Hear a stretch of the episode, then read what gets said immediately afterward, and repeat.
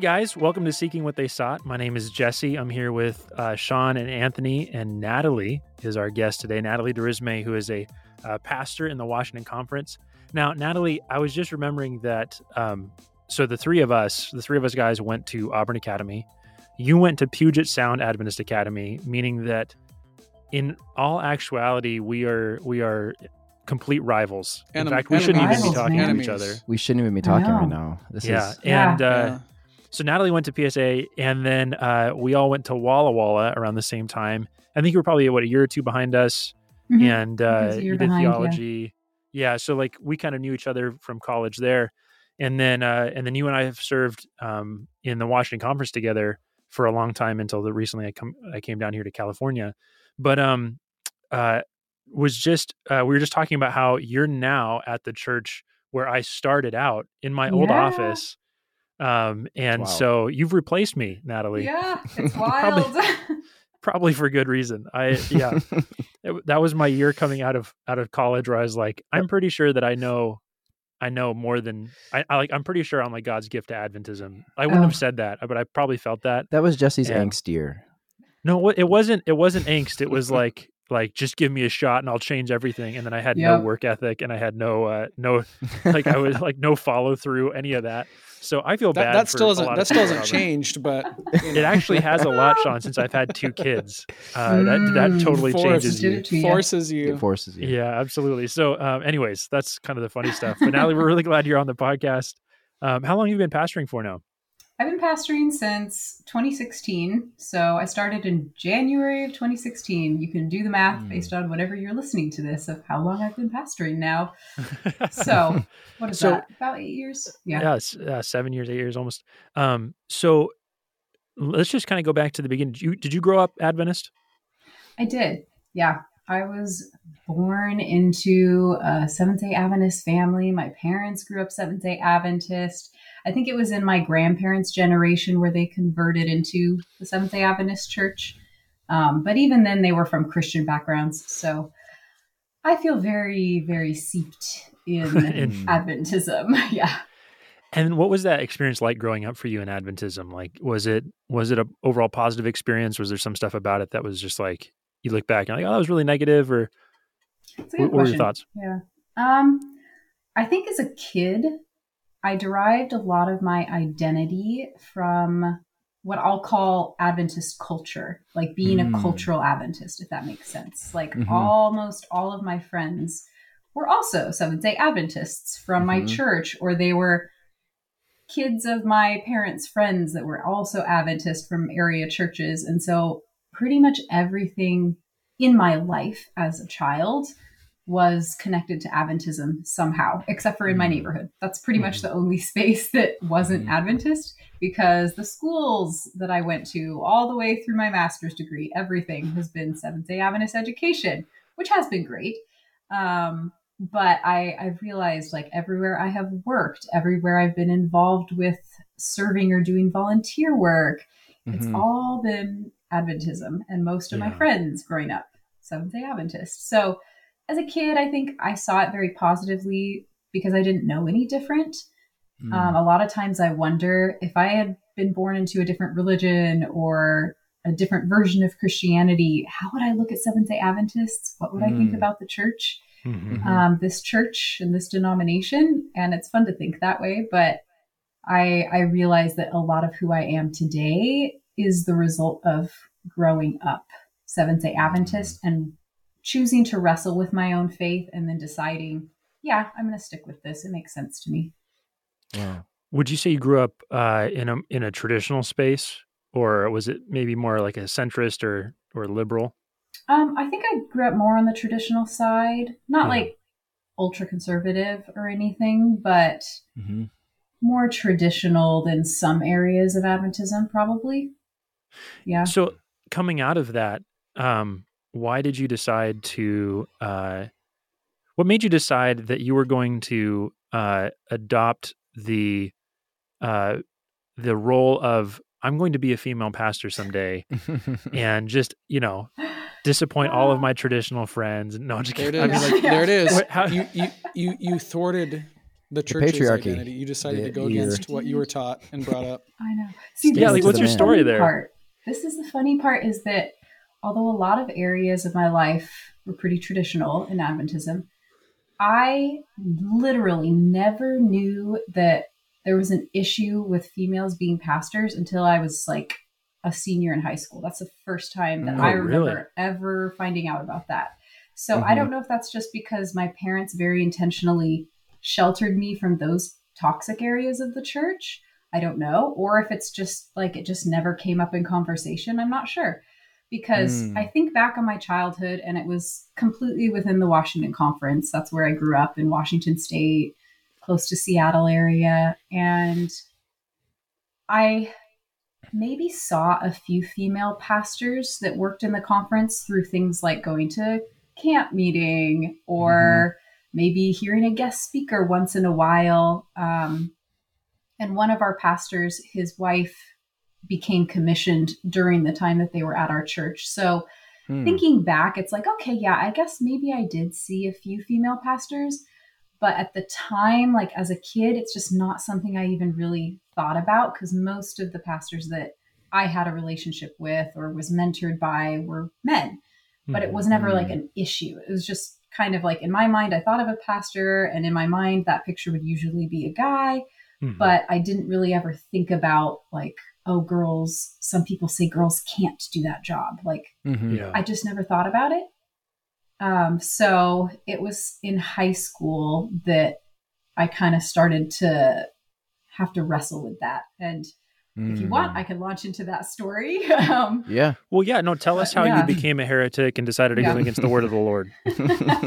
how I became the devil incarnate. Yeah, I exactly. called a couple of times. Wow. Really? Um, Wow. Oh yeah. In in person, like directly, not like through an Like email or I think maybe only once in person. Mostly it's been like either Wow. handwritten letters or emails, though. She said once in like person to- as if that's a normal thing.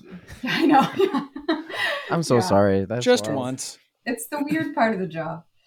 Yeah. Um, so I, as a kid growing up Seventh day Adventist, I'll start there. I was, I think, very in tune with like, God has a plan for your life kind of messaging. And Jesus loves you so much, and kind of the missional message that Adventism tends to have of kind of like you're meant to like go out into the world and do something great and Mm. make a difference in people's lives. I very much grasped onto that as a kid. And I think thankfully, like because I did have good parents and grew up in a loving, safe home environment where my faith and the way that they taught it to me was healthy and it wasn't like bad in any way or something, because all of those pieces of my life were healthy.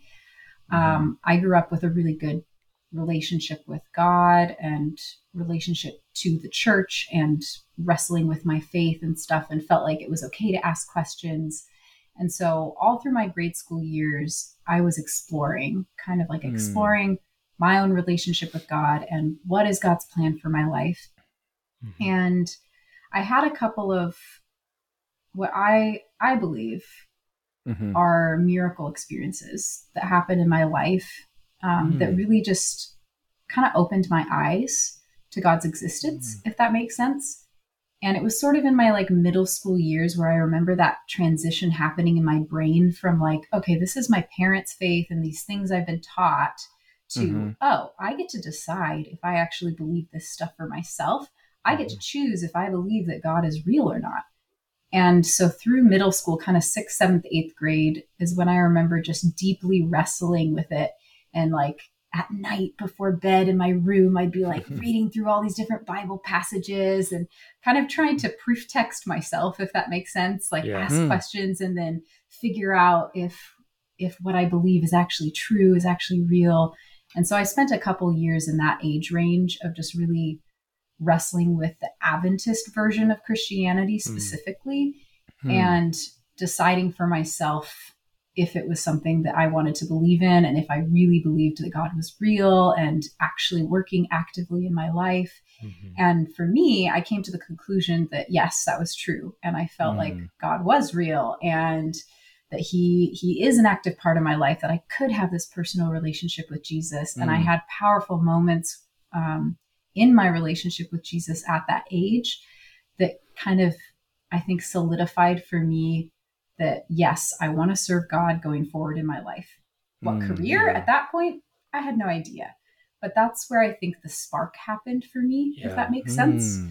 that's So the early. age yeah I mean, if you're if you've been spending two years studying your Bible, I think that you're. I mean, it sounds like you're going to be a pastor. Sorry, I like.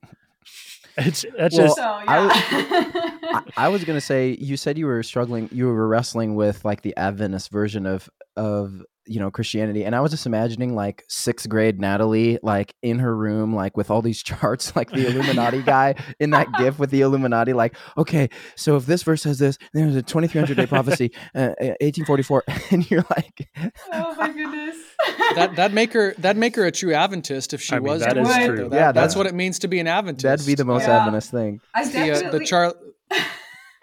Do you definitely resonate It's the Charlie Day thing. Some of that, but um, I think it was more for me. It was like, oh, I want to prove that like the Sabbath is right and Oh, that yeah. kind of Ah, thing. Not okay. so much like I mean, that sounds Nice. right. Yeah, that's not, yeah. Yeah. yeah, yeah. For Right. that age, like a little twelve-year-old, that's what was important to me. Was like, Yeah. is the Right. Sabbath the the real day of worship or not? all the adults sure. right yeah Wait, so then, like, did you have a moment where you'd say you felt a call? I mean, that's that's- that's a Mhm. part of a lot of pastor stories. Was there a moment for you where, I mean, obviously you heard it wrong because you're a woman and you can't be a pastor, but I mean, like, was there? Clearly. Sorry, I'm going to keep making those jokes just because Yeah. Call of the devil. you know I have loved being your your uh, your uh, Oh coworker yeah, in the we've past, had some but no, fun chats. yeah, no, but uh, yeah, was there a moment for you where like you felt Yeah. A call? So yeah. And this is where when I was thinking about what I wanted to share today, I was like, well, do you want the three hour version or right the like 20 minute version? So I'll kind of try and distill it down. But um I think the miracle experience for me in my middle school years is what kind of started it for me because I had a moment where like I I could have been hit by a car, but I felt like a like I don't know if it's an angel or something like pushed me back off of the Mm, road. dang. And yeah and I've talked about that story a little bit before. It actually happened here at the Auburn Academy campus during camp dang. meeting. wow? Wow. So Oh, man. it's kind of coming full circle. Wow. work so you're saying now. the the reckless drivers of of Adventist camp oh meeting yeah, almost let me call them out. almost Well, got you. listen, I'll tell you what. This isn't the first story I've heard like that from Auburn camp meeting. I mean, Oh, That's true. yeah. People are I've, wild. I've heard so many stories, but no, I love Auburn Yeah. camp meeting. Sorry, I'm not. I'm not. I'm not dissing on Auburn. Uh, just Oh, I've got I some- love we- we- too. We all grew up at Auburn camp meetings, so we have so many stories probably of the adventures of that. But Yep, yeah, keep going, Natalie. too. Yep. So that's yeah, that that was one moment that just after that I had this sit down conversation with my grandma, my very sweet Mm. grandma who's been an Adventist teacher all her life. And she talked to me about and this was like around like I think this was between 5th grade and 6th grade in the summer. Hmm. And she talked to me about how like God cares about me and he created me and oh we have angels that protect us and those sorts of Mm. things. And so it kind of made me feel like oh like God actually knows who I am. Like Mm, little Mm. Natalie random of all the people on this earth like he knows me. And so that's when i how i mentioned before when i started kind of diligently like studying the bible for myself i got baptized after that. And after i got baptized i had some really solid mentorship and discipleship i think Mm. from my general adventist community um, the pastors of my local church were always intentional in talking to me um, shout out to Pastor Malin from Bellevue. Mhm. I remember he was one of the pastors that was really intentional in encouraging me, lifting me up. My Pathfinder club at the time, I think the adults that were involved in that could see something in me. And so Mm. they were also intentional about giving me opportunities to serve, letting me do worship talks, letting me Yeah. try stuff, do sermons for church, that sort of thing. And so for those late grade school years and kind of it transitioned into early high school, I just had a lot of opportunities to share my faith in some way, to lead in religious spaces, to lead in my church and help out in some way. And all of those things led to in high school, I started thinking about the job of what a pastor does. And I Mhm. wouldn't say that I had like one specific moment where it was like God was telling me very clearly, like, you will be a pastor. Mhm. Um, but I had kind of like a series of small things that built up to that call, if that makes sense. Yeah. And so throughout Yeah. high school, just with all the different ways I was involved in campus ministries, involved in stuff at my church, um, speaking and preaching a lot, I I was asked a lot if I had been thinking about becoming a pastor. And so then I had to wrestle with it like, well, would I want to become a pastor? What do pastors even do? I didn't know at the Yeah. time. what does a pastor do other than preach at church?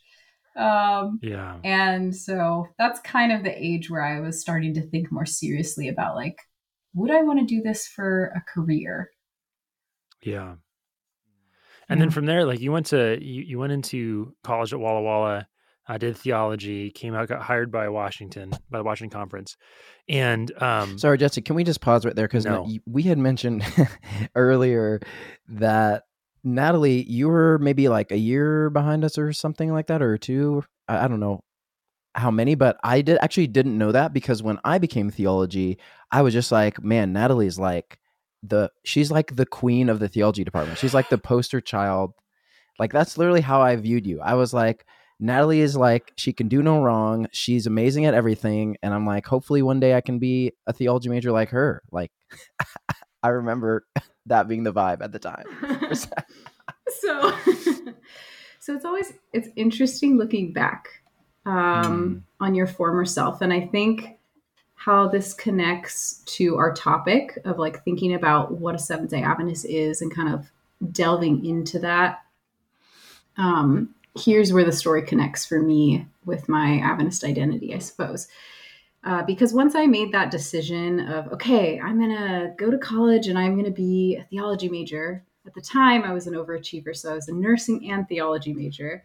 Oh, I, didn't forgot that. about This- that. Wow, yeah, right. my little tangent for that is that I really wanted to do medical mission work. And so Yeah. I thought those two paired really well for that. Hmm. I don't know if I will ever do mission work anymore, but at the time that was my like big goal. So I was like nursing and theology, perfect. Um, So I once I committed to that pastor thing, I think like many new converts or people who are young pastors or new to faith, you get very zealous about it, right? Hmm. And I think that's what I was experiencing in my early college years was like, okay, I am very zealous about the faith. I'm super into this stuff. Like, I am going to be the best pastor out there. I'm going to be the like most amazing speaker. And so I had all these like high standards that I wanted to reach, all these goals I wanted to accomplish. But I think a lot of it at the time for me was rooted in pride, which I didn't realize back Mm. then. But since being in ministry for a little while, I've been humbled, and I've also read a Mm. lot about or learned a lot about how um, sometimes people with narcissistic tendencies get drawn to careers like pastoring, where you can be upfront a lot. Hmm. And so I think it's a common career for people to, if they go into it, to struggle with pride. Like most Mhm. likely at some point Hmm. as a pastor, you're going to struggle with being prideful about your own accomplishments. Yeah. Mhm. And I think that I was in that weird phase in my early college years where I was very strongly feeling God's call and I was trying to respond to that call to the best of my ability. But I Mhm. was also internally struggling with feeling like I'm not good enough. Mm. Um, and like very with personal stuff, feeling like I will never measure up and be good enough. And the outcome of that was like, let me prove myself and be the best that I can be and show everybody that I'm meant to do this and show everyone that God did call me. And I Hmm. think since you mentioned like the female pastor side of that, I think that played into it as well. Like, well, as a woman, like I've got to show them I can do this and that I can do it well and that God is working in my life. And so it's not Mhm. that God wasn't working through me at that phase and all the different things that were going on, but I think he knew I had a lot of growing to do. Hmm. and Yeah. and so it's always funny to me when people talk about me in my college years at Walla Mhm. Walla because I look back on myself of like, oh man, I was not humble. And I, this, I think we all do in our I think own we all look back and we're just like, yikes. uh, I, w- yeah. I will say, like, just to funny. just to tag off what you're saying there, Natalie. I, yeah, I I would have never have said this before it happened, but I do think that there needs to be almost like a breaking of most people who enter pastoring. Mm. Like, if you don't have a moment where you you're absolutely broken, like you you, and what I mean broken is like you've been pushing your way, all, like all this time, and then God just kind of allows you to get to this place where you just break yourself to on the end of yourself. Yeah. yeah, Yeah. you break yourself on like your pathway and then and then you fall apart and you're like what the heck do i do now and then god rebuilds you and you're Mhm. like oh i feel so much more like myself. I feel like i'm in such a better space.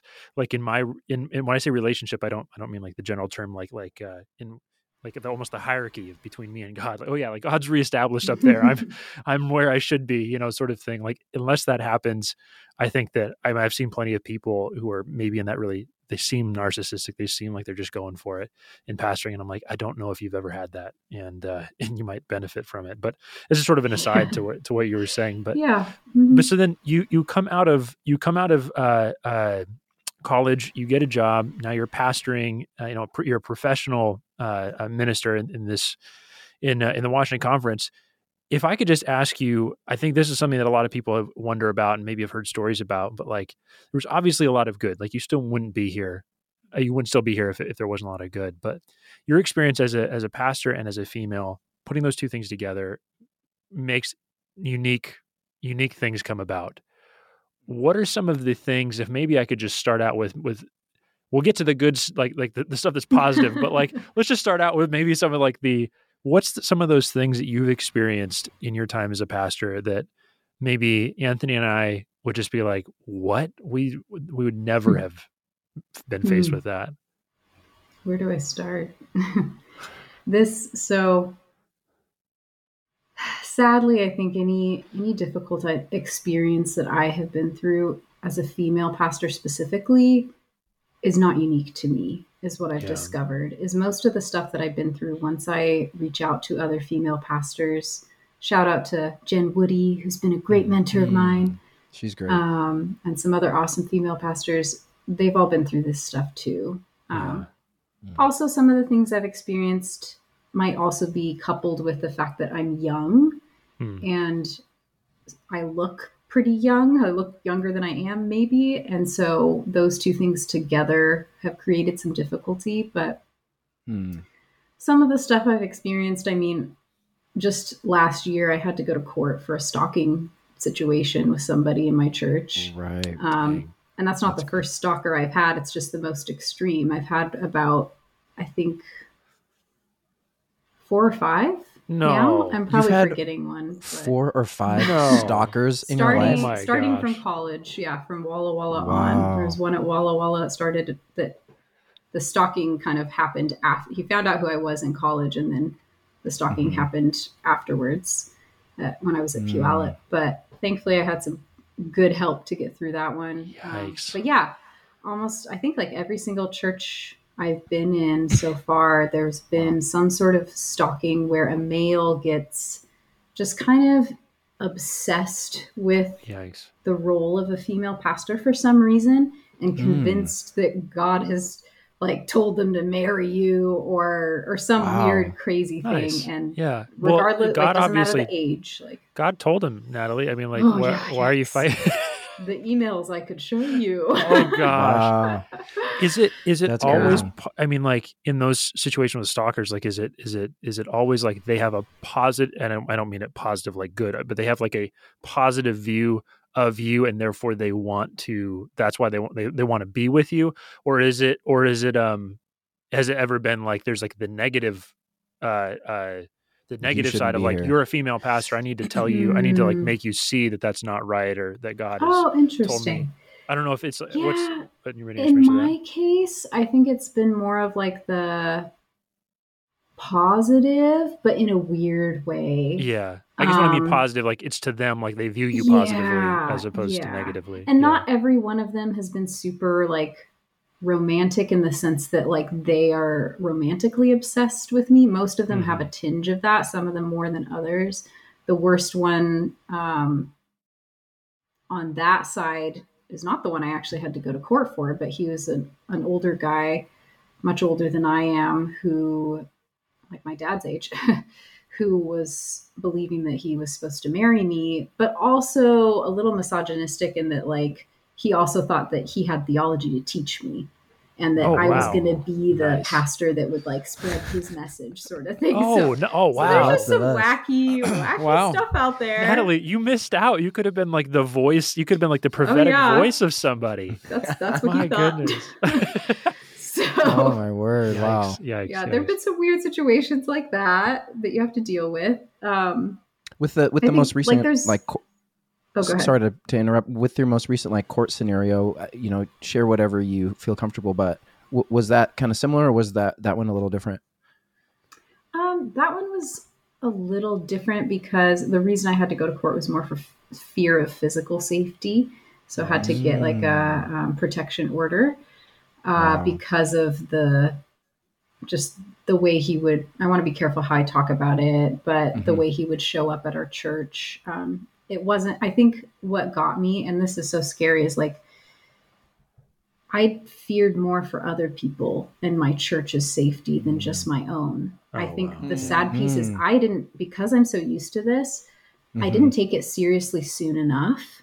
Mm. And once it got to the point where it was affecting my members and scaring members in my church, that's when I was like, oh, I think I need to do something. And when like my elders were Mhm. saying like, hey, this is this is really a problem. How can we support you and help you? Like that's Mhm. when I realized, oh, I might actually have to like do something legally about this. Wow. Um, and that's the sad part about it, I think, is like female pastors, we face so much of this stuff. We just kind of get Mhm. used to it. And it can be easy to just Mm. kind of be like, oh, well, it just comes with the job. It's just part of it. Oh, it's happened before. I'll get through this fine. And not take dangerous situations as seriously as you should. Dang. that's really crazy So, that you I were learned. at the point where you were it's so normalized for you that it took even more like it like you said like affecting other people for you to say oh maybe this isn't Yeah. maybe this has to Mhm. stop but that's really like i'm so sorry like that's that's jesse and i haven't not experienced that I mean, I've had to sue a couple of people because they weren't paying paying tithe, but I mean, other, other than that, uh, Oh, yikes. no. I mean, that's but that's what's crazy is like you because for you it has to go to it has to go past that space of like Mhm. oh these people are just problematic in the church Mhm. they have Mhm. a personality they have Yeah. you know they have an agenda whatever it is and so we as a church have to deal with this too like this is Mhm. directly around you Mhm. Yeah. because of just who you are as opposed to like your just your role or Right, just yeah. your like your position in that church Because every so pastor, yeah, yeah. deals with some crazy thing like that, where Yeah. members that are problematic and cause issues like that. Like every Mhm. pastor has those stories, and so I think for me, what has been hard has been differentiating, bleh, differentiating between Yeah. who are those ones that every pastor has to deal with one or two of these versus who are the ones that are more on the dangerous side specifically because I'm a female and Yeah. are coming at me Mhm. for that reason. Mhm. Um, yeah. yeah. That's What's- probably like the most extreme example of something Mm. that I've had to deal with as a female pastor. wow What's some of like the day to day stuff, or maybe you know, it's maybe it's not like the extremes Yeah. of those situations, but just some of the stuff that like, I mean, maybe you get used to it. Um, not that you should, but like you get used to it, or it's just that you know, maybe it's not day to day, or maybe it's like uh, you know, every so often you're experiencing Mhm. somebody saying something or doing something that like you're just like, yeah, no, that's because I'm, that's Yeah. it's because I'm a woman. You know, I think the most common thing is not respecting, I guess, my pastoral authority, if that makes sense. And I Mm, never yeah. want to put myself on a pedestal as a pastor. Like I think it's really Yeah. important to to remember like all of us pastors, we're normal people, just like everybody else. Mhm. Like Yeah. God's called us, sure, but God calls everybody just different things. And Yeah. so I don't want to put myself on a, a pedestal, but I, I have struggled, I think, sometimes to be treated respectfully in the workplace, in my workplace, which is the church Mhm. setting. And so in meetings, even if I'm the one leading or chairing the meeting, getting talked over is pretty common. Mm. I've been yelled at a surprising number of times. Really? Wow, Um, really? Like, yeah, just kind of being talked down to a lot is really common. mm, Oh my gosh. Acting like, kind of people acting like I don't know what I'm doing or I'm, Yeah. I'm not smart enough or I don't have the knowledge or whatever. And it's always funny because it's like, no, I've Mhm. studied this for like, I don't even know how many years now. And I have a master's Right. degree. Like, I do know what I'm doing. Yeah. Sure, I'm young and I recognize I've, I've got growing to do and maturing to do. And in Yeah. 20 years, I'll know a lot more. But that's that's the most frustrating and difficult thing on a week to week basis is there's pretty pretty often where I feel like I've been disrespected. Um, and again, sometimes I feel like maybe it's more just because I'm a young pastor more than just being a female Mhm. pastor, but that's hard to But- tell. But it's also Yeah, I a bit different because yeah, I don't know you if it's just that because yeah, True. I've been a young pastor and I, you know I was an idiot in a lot of ways and didn't wouldn't but I mean it's just like you get that benefit of the doubt because of of uh, yeah. maybe the inherent way that some people look at you know a man and and the role Mm-hmm. they're used to that whatever it is um and uh yeah i never i've never had anybody yell at me yeah. i'm thinking Ever. about it i don't i don't know if i've ever had that happen I've never had a church member yell at me. I'm shocked. And I, I was gonna say, Natalie, Wow. yeah See, no. this is really exposing the disparity here because I was going to say that since being, I'm almost done with my MDiv, so I'll be done in August. And um, at my new church in Texas, I remember feeling like during my interview process, this level, this new level of like respect and Mm. pastoral.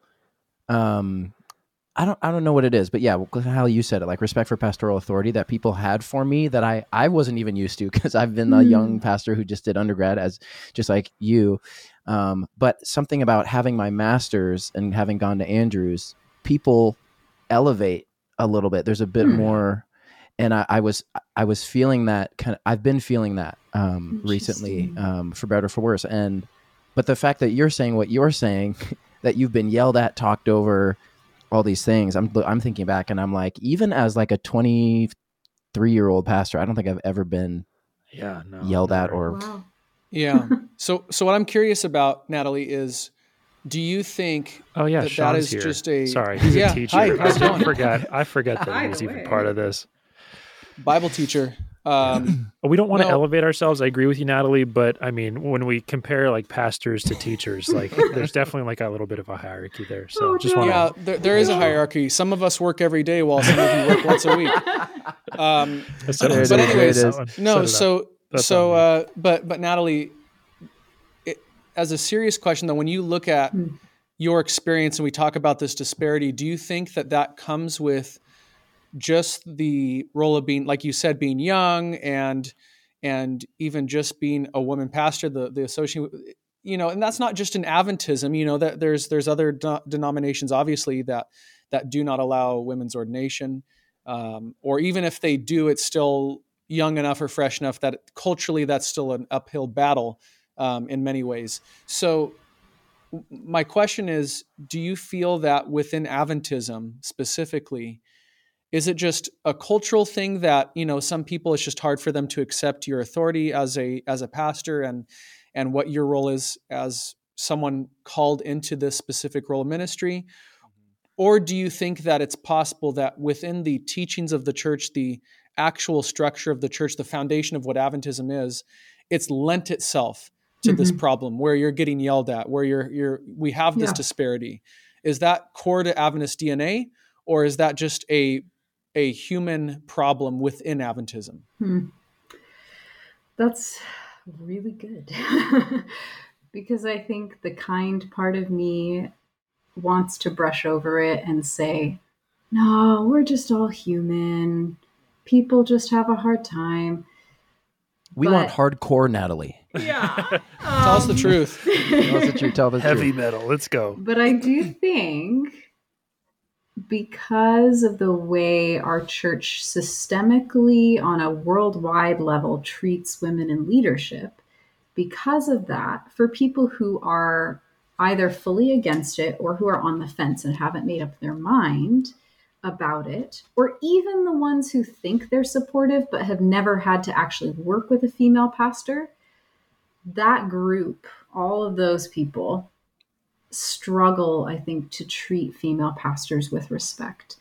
Hmm. And I think that that's that last one that I named is the one that I've experienced the most in a Mm. surprising way is meeting Mhm. people who will say with their words that they're supportive of female pastors and oh yeah i'm okay with women being pastors that's fine but Mhm. then the way that they treat you says otherwise and What's that, like- reveals that they haven't Wow. ever worked with a female pastor or don't really understand what that's like yeah What's what's like a an example of behavior in that in that context? Just like to kind of add some color to the nuance of that.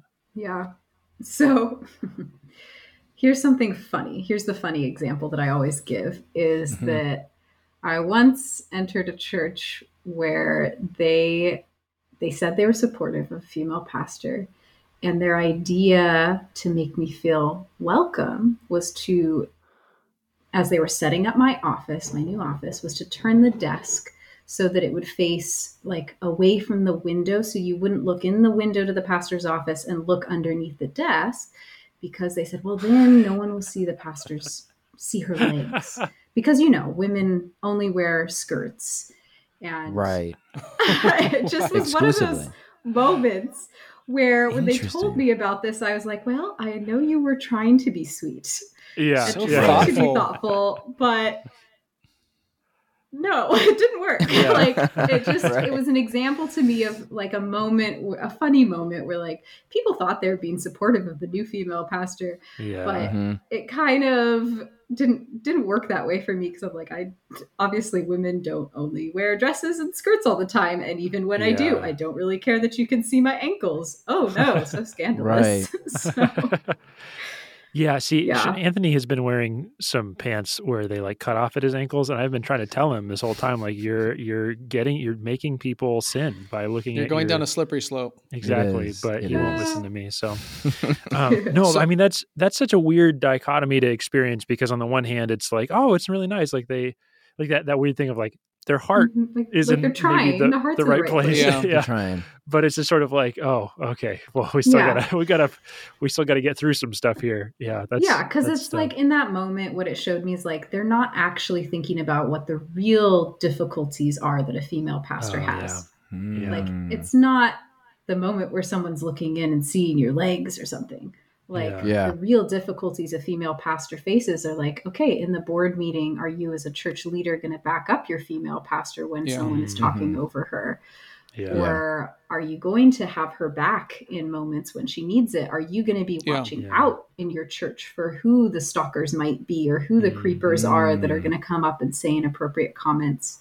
Are you knowing ahead of time before she gets to your church who the people are that have an issue with females in leadership so that you can stop that behavior before she comes and, and has to deal with it all alone by Mhm. herself? Mhm. Mhm. Yeah. Wow. Yeah. Yeah. That stuff that are stuff some takes work. things. It's way easier to do.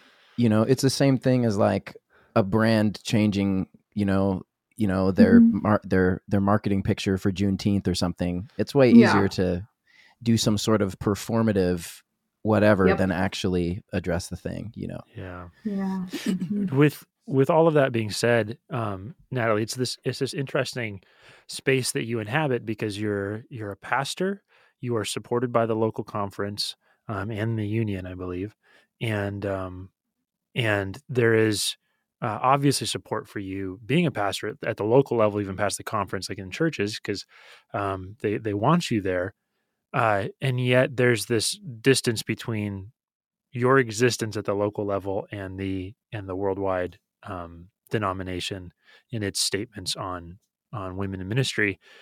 And so, like, we just want to ask you the question since we're doing this series called "What is an Adventist."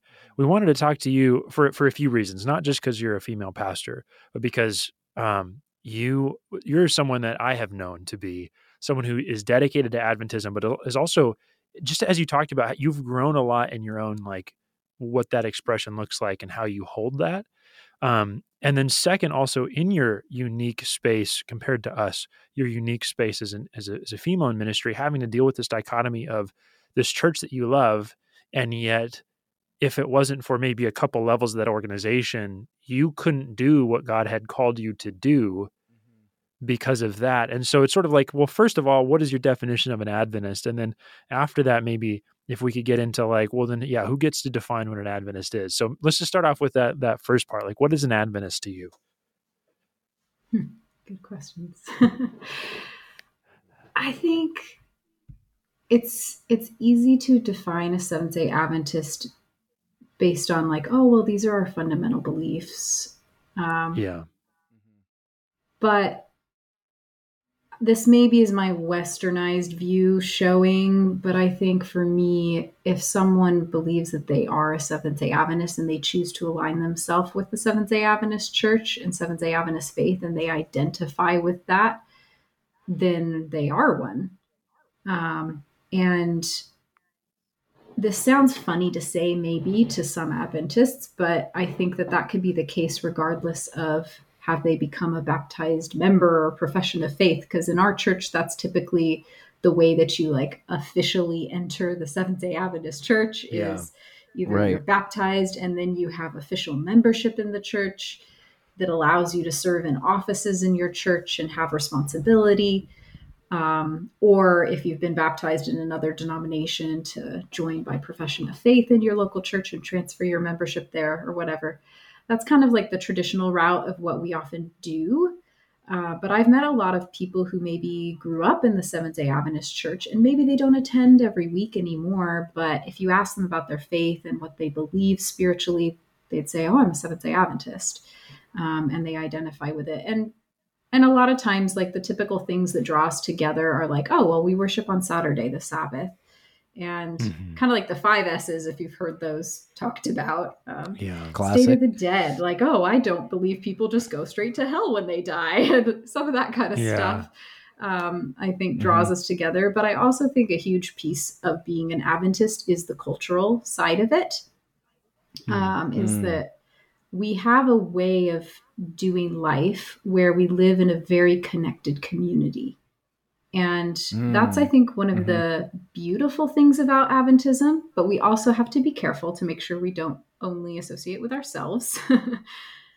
but Yeah. we have this huge community that stretches worldwide where you can go to pretty much any Seventh day Adventist church anywhere in the world, get talking with someone, and you'll find out that you have a mutual friend or that you're Mhm. related Right. Yeah. somehow or Yeah. you know someone. The Yeah degrees of separation are small. it's this big world wide web that's very connected. Yeah. hmm And I, growing up, I always thought that that was one of the coolest things about being an Adventist. Yeah. It, I, I don't want to put words in your mouth, um, Natalie, and this isn't a loaded question or anything like that, but it sounds to me like for you, Adventism is more about being part of a community as opposed to like the specific doctrinal statements of belief. And I don't, I'm not saying that you're dismissing that, the doctrinal statements of belief, as much as what you were saying sounds No, like that. Good and- clarification question. Yeah, like what are your thoughts? Yeah. What are your thoughts on that? Because I'm I, again, this is not a loaded question. I'm not even going in any direction. I thought it, I thought it was interesting that you described it that way because there are like we talked with a guy who's an ex-Adventist, and Mhm. uh, and his whole thing is like if you don't believe in the 28 fundamentals as they're written, then you're, You're not really an Adventist Adventist. light. You know, Yeah. like you're not actually an Adventist. But it sounds like for you, it's it's almost more of like the family experience of Adventism as opposed to that sort of like, yeah, that sort of doctrine. It has to be doctrinal. hmm Well, I think, and you had mentioned something earlier too about like how someone you talked with had had mentioned that like unless you believe every single one of those things in Mhm. the fundamental beliefs, then you're not Adventist. And so it's it's such a, a funky thing to me. I think since going through seminary, because Mhm. pre-seminary, I probably would have said like, yeah, you you have to believe those those fundamental beliefs pretty strictly if you want to call yourself a Seventh Day Adventist. Mhm. Um, but since studying those in seminary, I don't remember which professor it was, but one of them said, you know, sometimes we misuse the way the fundamental beliefs are worded. Because, Mm. yes, those things are voted by the church in general conference session, um, if I'm remembering that correctly.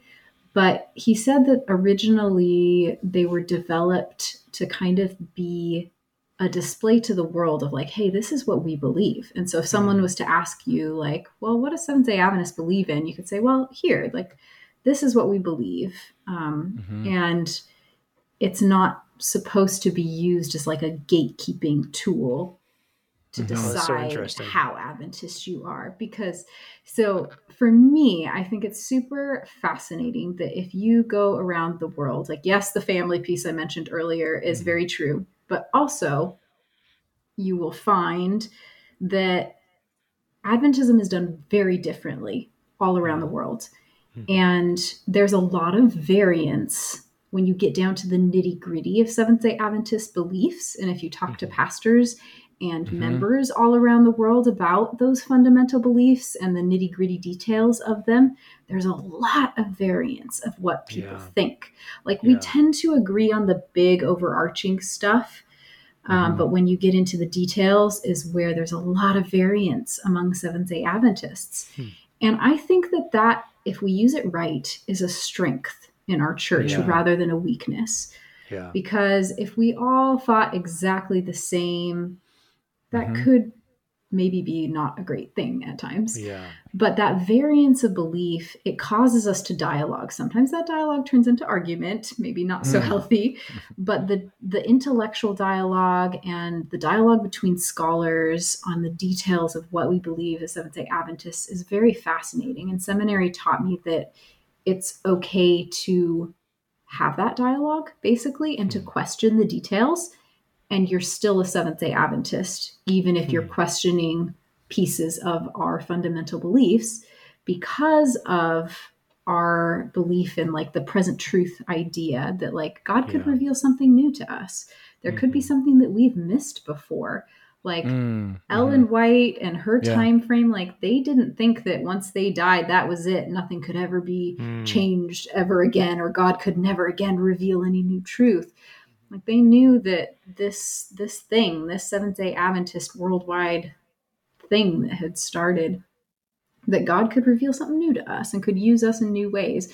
And so I think that's something now as a pastor I'm trying to be more open minded about is that there can be a lot of variance within Seventh day Adventism. And part of that comes from my experience in different churches. Like I have participated in very traditional churches and very what a lot of people would call like the conservative end of the church.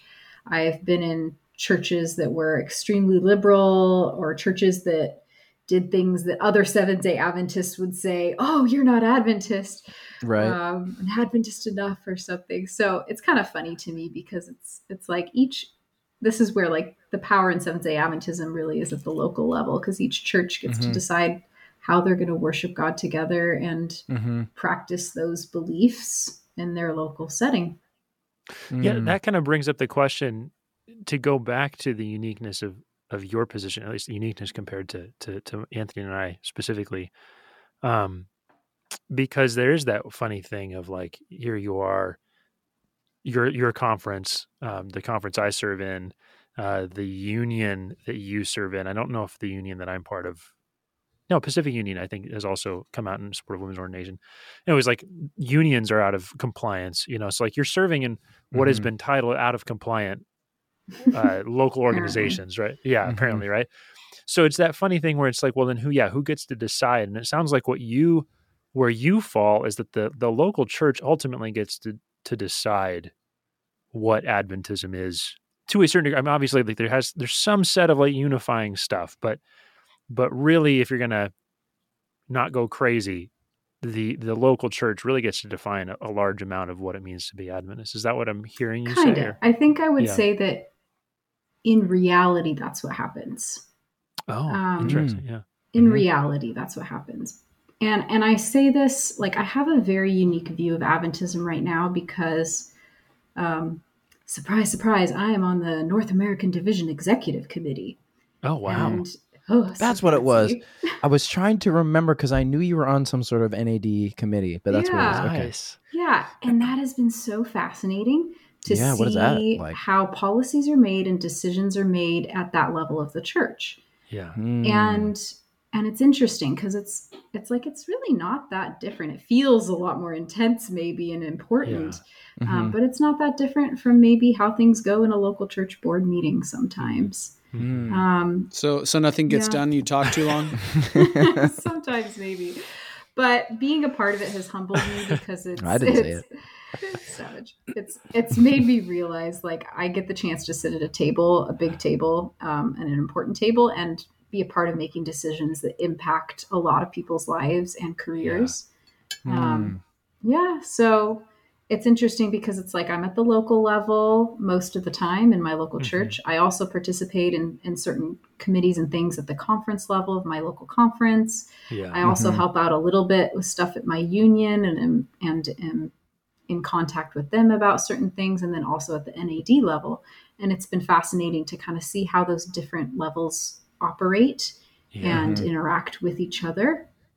Mhm. And so, practically, yes, on a week to week or a day to day basis, the local church is really what's dictating how Seventh day Adventism appears to the world.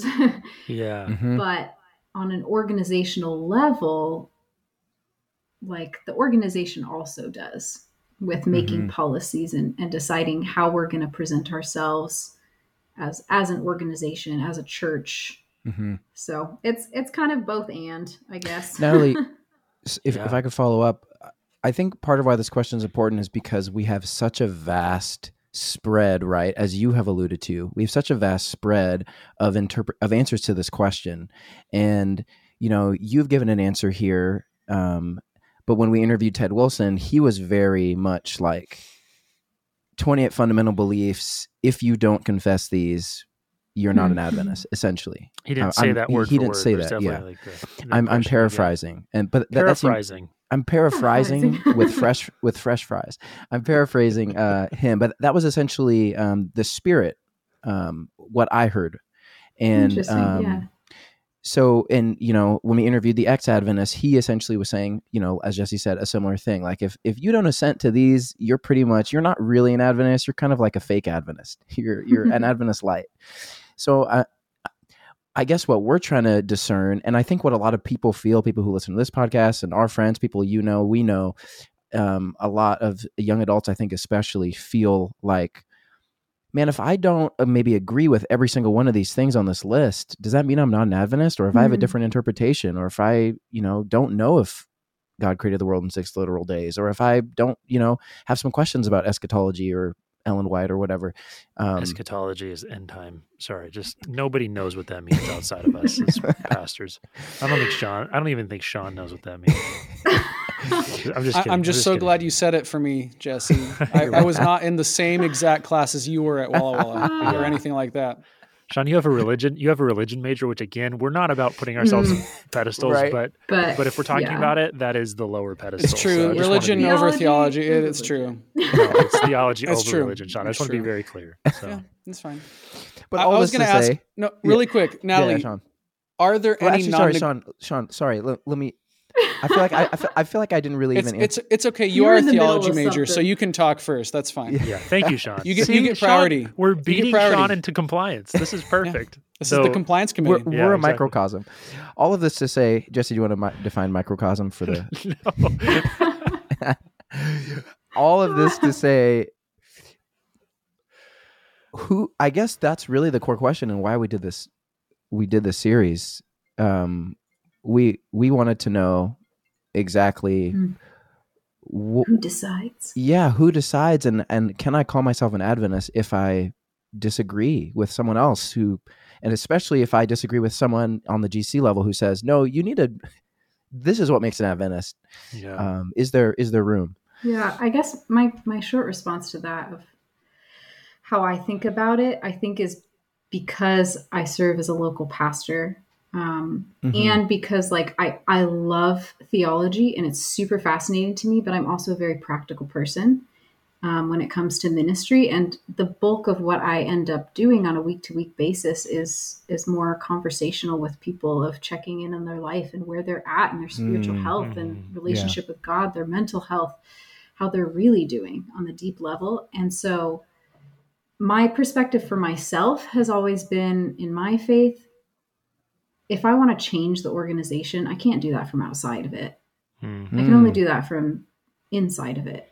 And Wow, so, if yeah. I want to see things change in a positive direction, like just using the example of being a female pastor, if I want to give other little girls the Mhm. chance to imagine themselves doing that someday, I can only do that by being that myself. Mhm. Um, and that's not like the sole reason I'm a pastor or anything, but it is something I hold on to in times when I'm discouraged of like, well, part of the reason that I'm here is to hopefully make a positive difference in the Adventist church going forward.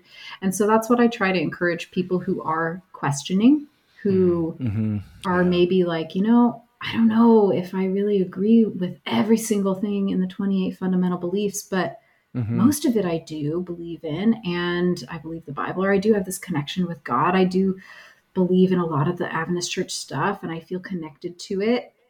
I'm not going to tell that person, oh, well, you're not an Adventist, and so you have to Mhm. leave, go find somewhere else to worship God. You can't worship with us. Like the practical side of me as a pastor is not going to say that to somebody. Instead, Yeah. I'm like, well, let's explore together. Like, let's journey together Mm. and ask the deep, hard questions that we don't know the answers to. Let's be brave enough to face that.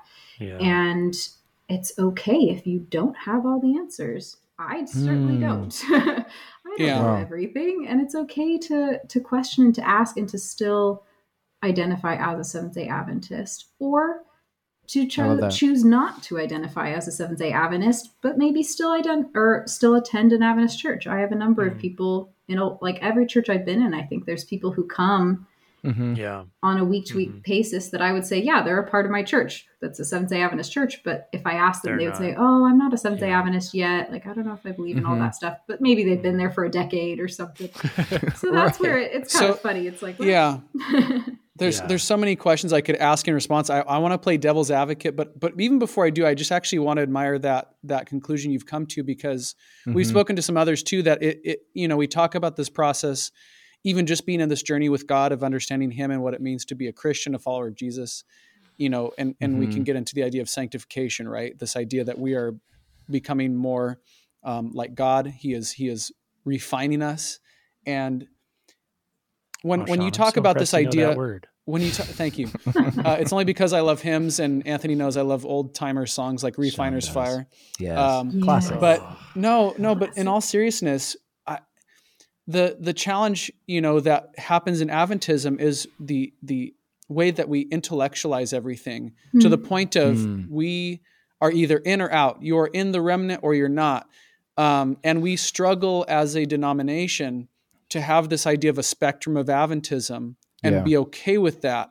uh, yeah. you know this idea of being on a journey spiritually as much as we'd like to say that we uh, believe in that as a denomination in practice Mm-hmm. we have a hard that's a hard pill to swallow Mm-hmm. because either That's we're true. right or wrong is the attitude and so to and my mind immediately goes there too natalie is this idea of is there really a point where someone in your church if they believed something or didn't believe something to be truly a non-negotiable it's like um no you're you're clearly no longer adventist like at what point you know can it happen Hmm. where you know you know and, and and the fear is relativism the idea that if if uh, you know everyone can truly believe and and be on such a wide journey you know what is it you know do we lose our identity in Mhm. adventism and maybe the question i'll ask you is you know is is there a certain point where that that is the case where we lose our identity is that is that something to be concerned about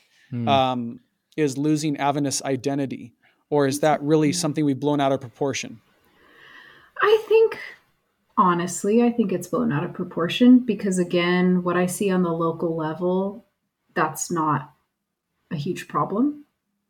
Mm. Um, I think on the organizational level is where we blow it out of proportion, is when we're having conversations at higher levels of the church um, or where we're talking about big policy changes or the wording changes in our beliefs or those those kinds of things or maybe even just in seminary classes where we address that kind of stuff or in Mhm. seminars weekend seminars um, that tends to be where it kind of gets blown up a lot but at the local level at least in my experience i haven't seen that too badly. But that also might be because I don't think I've ever served in a church that's really extreme on one end of the Adventist spectrum or the other.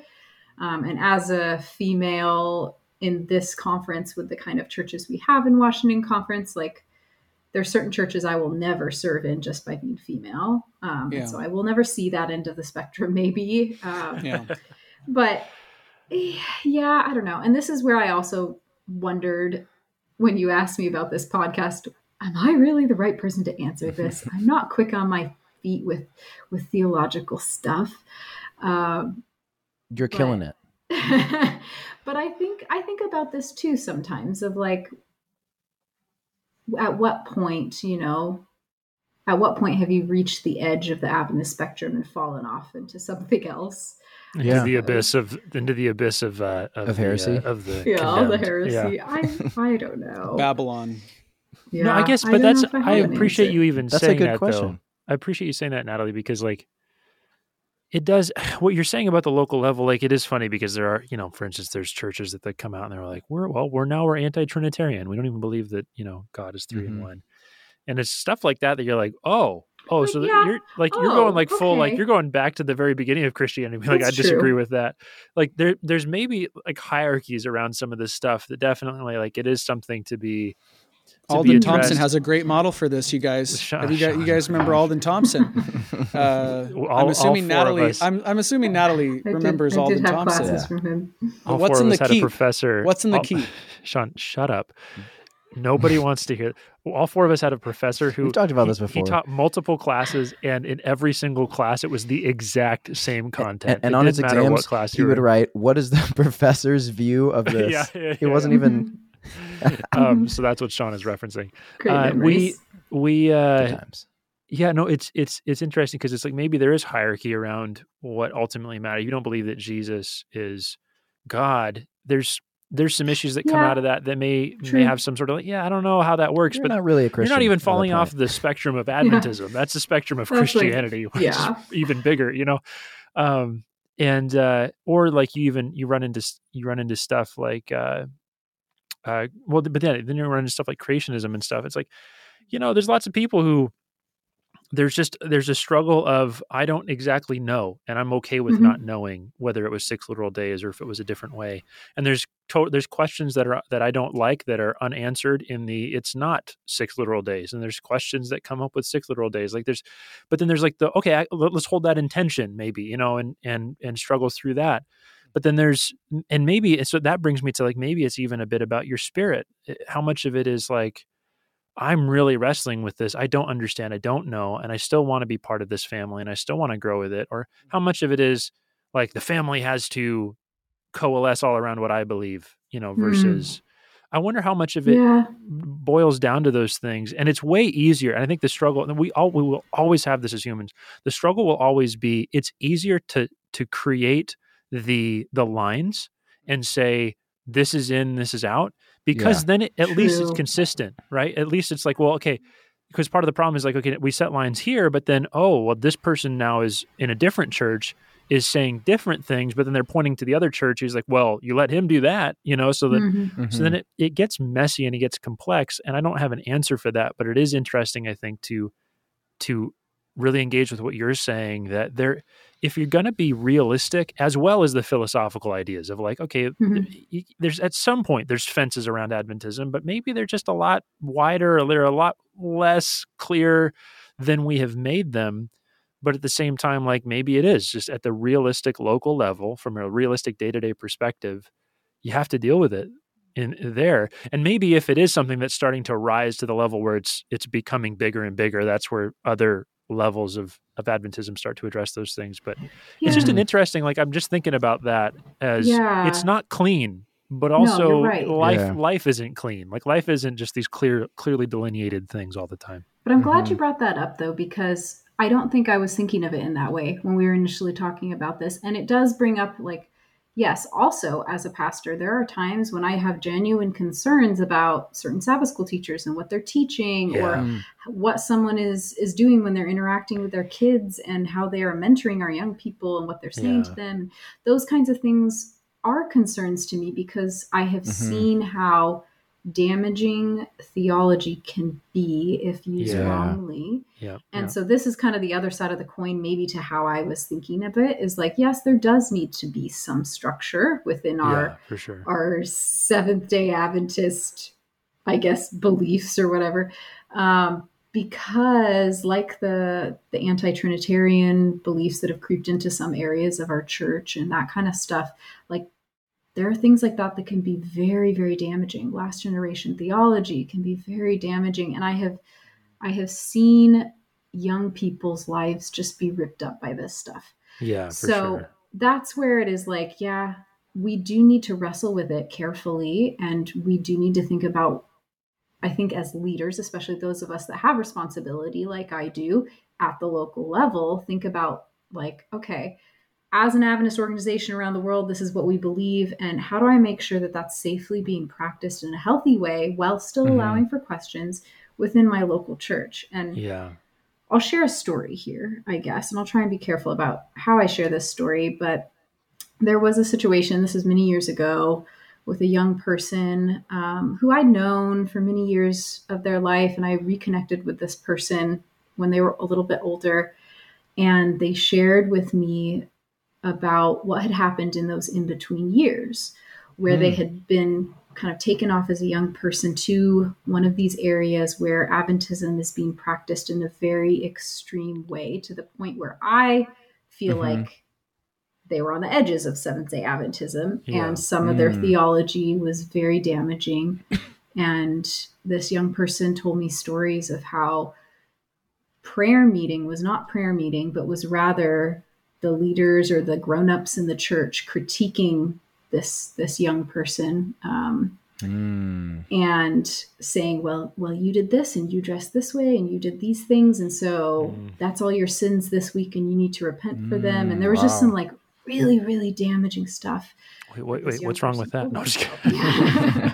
Jesse's like, that's what we do every week. That- yeah, oh, that's that's what I'm doing with my kids right now. Wait, hold on. No, I'm just I'm kidding. I'm kidding. but just imagine like Yikes, yeah. being like a teenager and Yeah. you go to church and this is what's happening because of the theology that the Yeah. adults believe in. Mhm. This is Mhm. how they're treating the young person. Thank goodness. Like it was it was kind of on the edge of like abusive, some of the Yeah. stuff that Oh, was yeah. told to me. I mean, that sounds like Um, it. Yeah. thankfully that young person got out of, of that situation and is in a much healthier place now um, from what i know of them they're in a much healthier place now but it was an example to me of like okay yes there are some times where if you're skirting on the edge and and your beliefs really don't align with seventh day adventism anymore Mhm. like this is this is damaging and i wouldn't want the seventh day adventist name to be associated with what's going on in that Yeah. church or that place you know Mhm. and in this case i'm talking about a situation that i would say was on the very extreme conservative side if Yeah. that makes Mhm. sense i hate using those terms honestly like conservative and liberal so Yeah. hopefully nobody listening gets offended by those i just can't think of better terms right now to use Yeah. um, so this church was kind of on that extreme, extreme side with how they were doing some things. Um, and I'm sure on the other end of the spectrum too, there could be some damaging things being done. Um, but that's where I think like it's the responsibility of those of us who are leaders in the local churches, not just employees, but also like local elders and Sabbath school teachers and Mhm. whatever, to be in constant dialogue with each other, growing our faith, studying our Bibles together, and making sure that like what we're teaching is sound and is Mm. I- not damaging. I Yeah. think a piece of it is like, um, I was talking with Josh, who's the lead pastor of Anthem here, and we were talking about like what does it mean to be a disciple, and he was just kind of going back. It really hinges on this idea of openness. Like, are you open to God? Are you open to That's true. his, Him and His heart for you? Like, are you open to that? And if you are, then it creates a whole world of of opportunity with Mhm. God. And I wonder how much of it is like that is a key piece of of how we even move forward together as Adventists. Like what does it mean to be an Adventist? It's almost like openness has to be a piece of what you believe to be important, especially just you know, if you're going to take theology out of it just from like a person to person standpoint because you're right. I mean, like I run into people who it, it's not like we differ on belief systems across the board and it's just nuance. It's like it's small little things that end up mattering Yeah. so much to somebody because they experience, let's say someone experienced an abusive spiritual situation. So they don't Mhm. want to go back to like the old way of talking about things because it was so damaging to them Yeah. and uh, but here i am like well i think those things are important and so you know there can be fights and battles between those things but really it comes down to like if there's a heart of openness for the other person uh, if if, if it's mutual then it feels like you can get through a lot and you can even Mhm. disagree on a lot and still walk together on it or even just grow in towards like a sense of balance from that space Mm-hmm. but it feels like when we create when we create the hard lines especially to some degree unnecessarily and i don't know how to define that Yeah. um it, that's when you start creating division out of out of what doesn't have to be division and i wonder how how much we have done that as a church simply out of a because we lack openness towards one another liberals towards conservatives and vice versa Mm. um Mhm. and it, there's there it, uh, it's just it, it ends up being really damaging and and so that's where like what you're saying and what you're bringing out Natalie about there's almost this realistic practice at the local level that ends up being wh- how adventism is actually lived out. Mhm. and that and in that space that is where it matters the most to engage Hmm. right? Like it, yes maybe the stuff at the higher levels like that is important. It's not that that's unimportant but like that's the space that matters most to engage.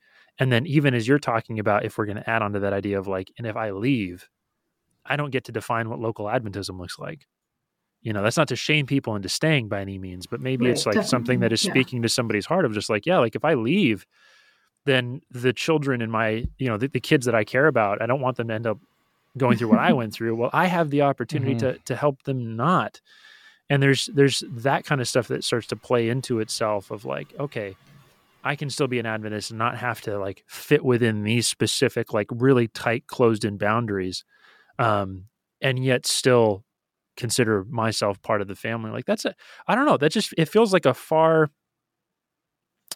a far more gentle way to be a follower of jesus especially in And the adventist context That's yeah, because that's my personality. I suppose like Hmm. I would describe myself as a gentle follower of Jesus. yes I think. we, I, we, I think all of us would agree with, with that about again, with, that- like, with that about you Just my perspective, yeah. But it's what you made me think of is just that it's all of this is super multifaceted. Like Mhm. honestly, at the local level, a lot of people don't pay attention to what happens at the NAD level or the GC Yeah. level or the Yeah. policies that get made. Like us, us pastors or teachers or people who are into it, we do. Mhm.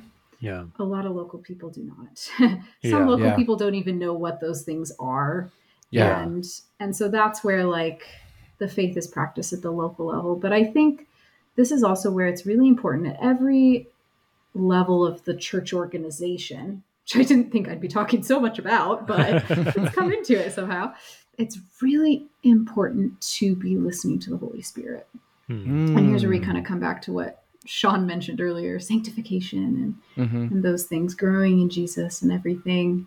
Um, it's super important to have an actual living, breathing relationship with Jesus, first Yeah. of all, Mm. and be then listening to the Spirit in your life. Hmm. Because I also sadly have met a lot of Seventh day Adventists, and this is common in the local church, I think, who are just cultural Adventists, Yeah. if that makes Yeah. sense. Since we talked about that aspect, who are only at church because they're used to it.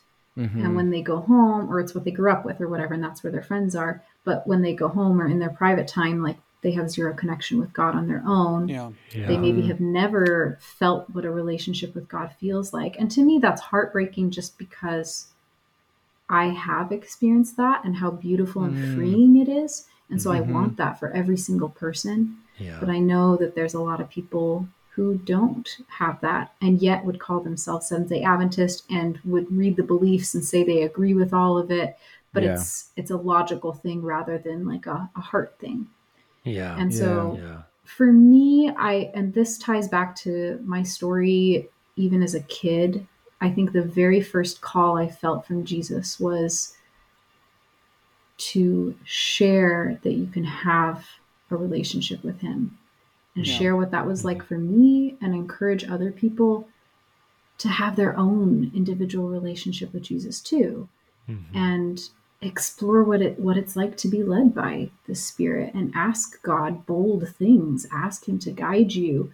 Ask him to lead in your life and see what happens. And for me it's powerful because God has done huge things in my life as a result of those kinds of prayers.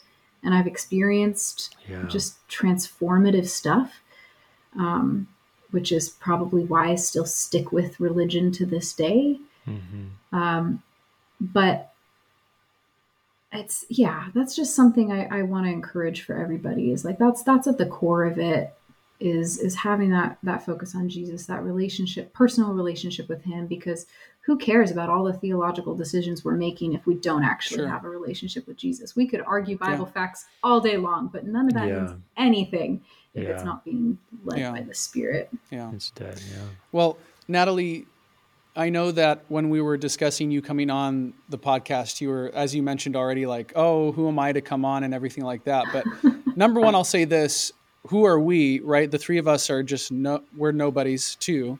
Uh, and the second piece I'll say is it's so important to have this conversation with someone in the local context, a local pastor. And so, even though we have had conversations with conference leaders, um, you know, Ted Wilson, other leaders, this conversation is equally, if not more important, because, like you've said, and actually other guests we've had on, that what actually happens in our church happens at the local level. And so, your experiences, your stories, what you've Mhm. gone through, um, is so important for others to hear uh, because that's what's going on in our church in, in reality. Like, it's important to hear from our church leaders too. But for us to know what it means to be Adventist, we need to talk to those that have their boots on the ground, so to speak, Mhm. like the people Mhm. that are doing it every week at the local context. Um, so again, thank you for being willing. I know that you said you didn't feel like you could think on your feet, but you Mhm. did. I think you did amazing just to Fantastic. uh, share your Thanks, stories, uh, share your perspective, and so we appreciate you taking the time to to do Well, if I this. if I could just Mhm. brag on Natalie, and you know, I just I I mean this from the bottom of my heart, Natalie. Like one of the things that has been really cool for me um, is to have the opportunity to work with several different female pastors, um, and it's one of those things. And I'll just out myself on where where I stand on this, if if, if it's not clear. But like, it is shocking to me. Jesse's anti women's ordination. he is, Yeah, he is so- Walter And- Walter Veith level uh, Oh dear. anti W. what I want now is to put somebody in their place. No, uh, what I no, I, I from the bottom of my heart, it's it's shocking to me. It's absolutely shocking to me having had the opportunity to work with you and other female pastors. Like, how can you say that God hasn't called you in them? Mm. Like, yeah. I've seen the calling of God laid out on your life. I've seen how you have you bring a your unique uh, uh, personality and, and image bearing uh, uh, uh, relationship with God into your pastoring Mhm. and that is huge. It's it's like it's it's it is. I don't know how to how else to describe it. If you don't know Natalie, then then if you meet her, it will become immediately clear that Natalie is Aw. Natalie is so she is not only is she kind, not only is she is she um, incredibly compassionate, but also like you're solid. Like it, it, a lot of the time, people might say like some people who are kind and compassionate, like yeah, they do that, but sometimes people might people maybe who are more my my uh, my my natural way of thinking. it's like oh well, but where's the logic? Where's the theology? Where's all of that? But like you're all of you have all of that. Mhm. And what I appreciate about you is your holistic perspective. And you even pointed it out in this conversation that like it's it's incredible to me that you you you have grown up in, into this space of of knowing your call of God and yet having a a space on earth that doesn't acknowledge it, you know, that Yeah. you work for technically. Um, and yet you can look at the organization means and see it like I, I see value there. I, I Mhm. see the value of how all of this plays together. That alone is wild because I that must be difficult and maybe it's kind of like what you said with the stocking thing, maybe a little different, but how it's just so normalized for you that you don't even True. consider like, oh yeah, the organization I work It is for doesn't really weird. fully acknowledge me as a Yeah. you know, like a competent employee. Yeah, and people have asked us to talk about, you know, women. When are you going to talk about women's ordination as a topic on the podcast, which we haven't Actually, done? we technically started out with it, but haven't talked about it since. Really, Yeah, I mean, but not as a but not as a specific um, topic in itself, like the debate, you know. yeah. And I- I'll just answer it with this: like when we have people like you on Natalie, it's become abundantly clear beyond the doctrine. I just simply respond to anyone that asks, "Okay, how do we go with this verse or this passage or whatever?" Because we've we've we've argued endlessly over this topic as a church to the point where Mhm. when Ted Wilson came on to our podcast, he said straight up, and and and again, this is nothing against him. He just told us before recording, I will not Mhm. talk about women's ordination. Um, you know, That's it's become fair. such a it's become an exhausted topic. But but my Yeah. beyond doctrine, right? There's different sides on on women's ordination. Beyond doctrine, evidence of your ministry, along with many other female pastors that we've worked with, conference leaders. It, the fruit is abundantly clear that the Yeah. Spirit is working You can't uh, argue with it. in female leaders within the Adventist Church. And so, beyond the doctrine, you see the fruit of what's happening uh, in your story uh, and in others. So that's that's partly my answer. Is there's what do we need to discuss at this point? You can see the evidence. Yeah. Uh, so, And I anyways, have- yeah, I have examples of that. Like, here's maybe why I stick with it is the little nuggets God gives me to to pull me through. So, the ordination topic that's a, that's a whole thing of its own. Sure. If you want to study Sure. where it comes from, if you want to make a, a Catholic Church joke in Adventism, and a whole lot of silly issues with that, it comes from the Catholic Church, guys. Anyway, Yeah. so it's it's a funny thing. It's it's a topic worth studying, though. I have a lot of peace on, on it now sure. but um but there's a couple things that stand out to me that god has done that have let me know that i am called by him or ordained by him if we want to use that Mm. that word Mhm. and so i just feel like i don't have to worry about it so one moment that was just really special to me um i don't remember if any of you were on this trip if so i apologize for forgetting but i went on one of the Bible Lands tours with Carl Cosaert, one of our professors at Walla Walla. It was Classic. such an awesome tour. Um, and we ended up being in Ephesus, uh, a place where female leadership was very present in Bible times in, in the church Mm. there. The night that the, I think it was 2015 vote on women's ordination was happening. oh wow. wow. That's the Yeah. date. That's Yeah. where we were, and I was on this trip, and there was a few other theology guys there from from my my Walla Walla theology people, and Mm-hmm. they did something really sweet. They took me down to the edge of the water. We were like on the Aegean Sea, overlooking this beautiful Mm. sunset. They took me down, and they said, "We're going to pray over you right now, and this is going to be your ordination service." Oh wow. and it was like I was crying. I mean, you Yeah. can Wow. imagine. It was so sweet. Like I remember beautiful. that Oh moment to this day. Each one of them prayed such affirming things over me, Yeah, how they had seen Mm. God move in my life. And so as I graduated, I just held on to that. Because Um, I was I graduated right in that season, like 2015, right when that vote happened. It was a Right. real weird time to go into ministry Oh my as gosh. a yeah, yeah. but I had peace because of that. And then also now, because of something God has done at every single one of the churches that I've ever been in, where there are people that have issue with it, I find this thing happens where often women actually will come up and privately and very gently and kindly tell me that they are a little uncomfortable with having a female pastor Hmm. but they want to be kind and respectful towards me. And Mhm. there have been multiple women who have told that to me early on when I'm at their church. And Mhm. thankfully, all of them have been super kind and super respectful. And most of them have chosen, like, I remember one of them, she said, I feel like God is telling me that even though I don't agree with this, I should call you pastor. So I'm going to call you Mhm. Pastor Natalie. Mhm. So, in every circumstance, they've been kind about it, but God has done this amazing thing where I've chosen I'm never going to argue with Mhm. people about it. I'm Mm. I'm just going to let God make up his mind with them. Um, Holy Spirit do his thing. And every church, by the end of my time there, Mhm. the same people, every single one of them, have come up to me privately and said, God has changed my mind. I now Wow. understand why there should be women in ministry because I've seen God work through you. And saw so it. Wow. I'm going to Wow. encourage our little girls now to Yeah. do stuff for Jesus. Dang. so that makes it worth it. That's I don't cool. have to argue it. Like the Holy Spirit can do that all, all on Yeah. his own. God does Wow. it. Yeah. That's cool. that makes me almost like I'm on the verge of tearing up on that. Just hearing that because.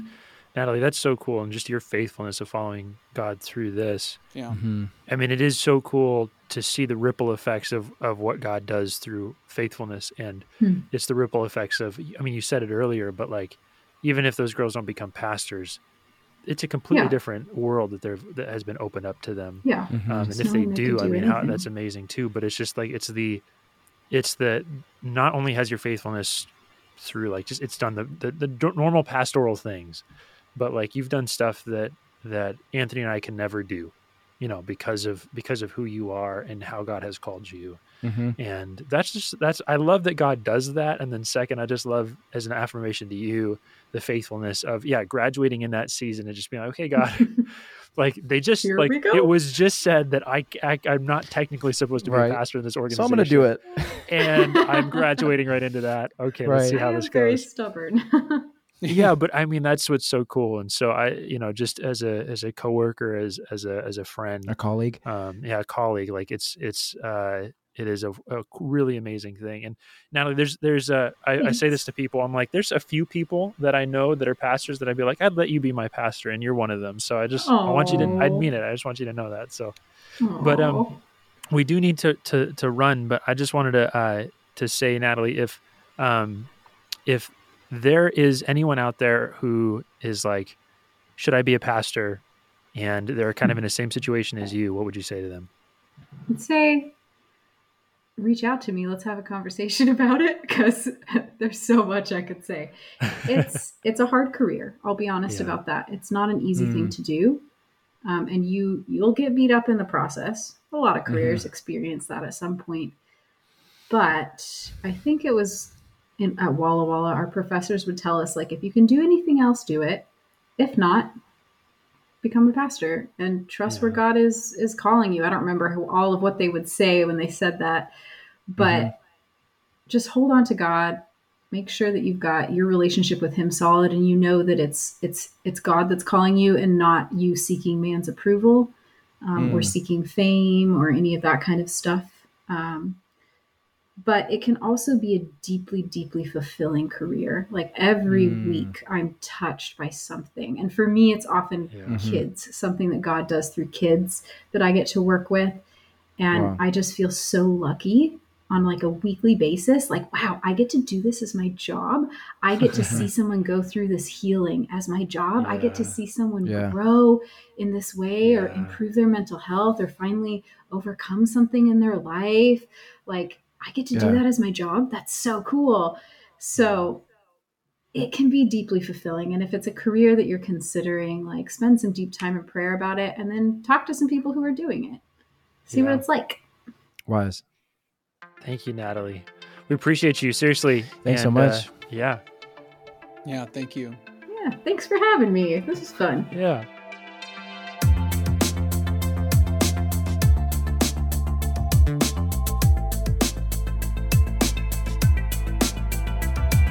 Well, all right, everyone. Thank you so much for listening to another episode of Seeking What They Sought.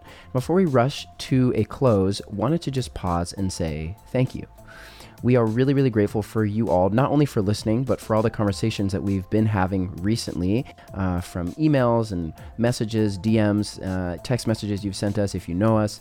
Uh, we are just really, really grateful for those conversations. They're the reason we did this podcast, and uh, we're just really, really uh, grateful for you all. So please, if you haven't, if you have thoughts and you haven't reached out, uh, please send us an email um, or send us just a DM on Instagram or or you know drop a comment under one of the one of the posts. We would love to have conversations and uh, hear what you think. Now, if you didn't know, we actually have a Patreon.